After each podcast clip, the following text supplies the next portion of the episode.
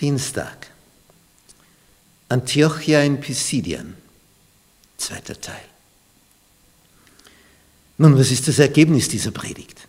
Paulus ist also in der Fremde in einer jüdischen Synagoge bei Auslandsjuden und predigt den Messias, Jesus Christus, der gekreuzigte und auferstandene, der leidende Messias.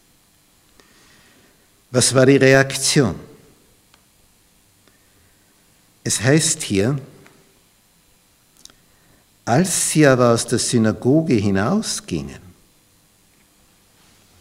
Vers 41, 42, baten die Leute, dass sie am nächsten Sabbat noch einmal von diesen Dingen redeten. Kommt wieder, wir möchten mehr hören.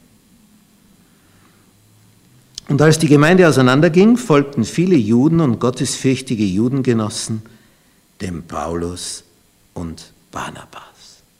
Viele folgten ihnen. Und diese sprachen zu ihnen und ermahnten sie, dass sie bleiben sollten in der Gnade Gottes. Sondern vergeht eine Woche. Vers 44. Am folgenden Sabbat aber kam fast die ganze Stadt zusammen, das Wort Gottes zu hören, was sich da in einer Woche abgespielt hat. Das heißt, die gingen nach Hause an diesem Sabbat, waren also Juden, und erzählen es. Natürlich auch ihren Freunden und die wieder ihren Freunden und so weiter. Und das geht über die jüdische Gemeinschaft hinaus zu den Griechen. Und alle werden neugierig, was der da erzählt hat. Das hat natürlich die Synagoge nicht fassen können, weil die war gebaut für die Juden, aber nicht für die ganze Stadt.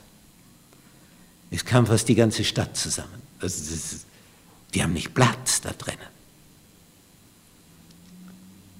Und jetzt folgt etwas Seltsames. Das hat es noch nie vorher gegeben.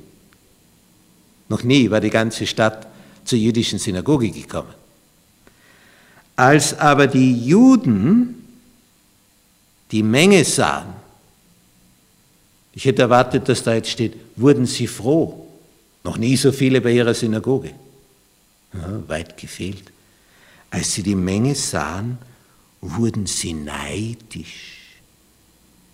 Bei uns, als wir hier gepredigt haben, sind nie so viele gekommen. Jetzt kommt einmal ein Fremder und dann sind sie alle da.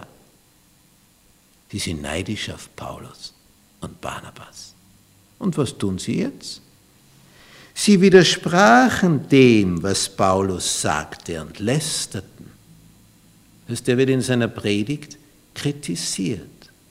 Sie widersprechen und lästern. Paulus und Barnabas aber, was tun die? Die sprachen frei und offen. Euch musste das Wort Gottes zuerst gesagt werden. Wer jetzt die Juden?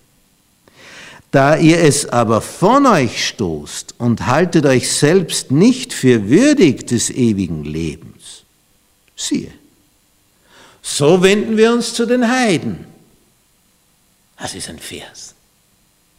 Zuerst kommt es zu den Juden. Wenn sie es nicht annehmen, es gibt ja noch andere. Denn so hat uns der Herr geboten. Zitiert Jesaja 49, Vers 6. Ich habe dich zum Licht der Heiden gemacht, damit du das Heil seist bis an die Enden der Erde. Als das die Heiden hörten, wurden sie froh. Es kommt zu ihnen. Und sie priesen das Wort des Herrn und alle wurden gläubig, die zum ewigen Leben bestimmt waren. Und das Wort des Herrn breitete sich aus in der ganzen Gegend.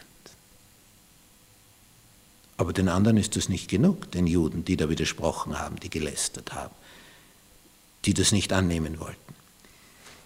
Und jetzt kommt eine interessante Strategie. Die Juden hetzten die gottesfürchtigen, vornehmen Frauen auf. Und die hetzen wieder ihre Männer auf. Das ist die Kette. über die Frauen, über die Männer. Und die angesehensten Männer der Stadt werden aufgehetzt.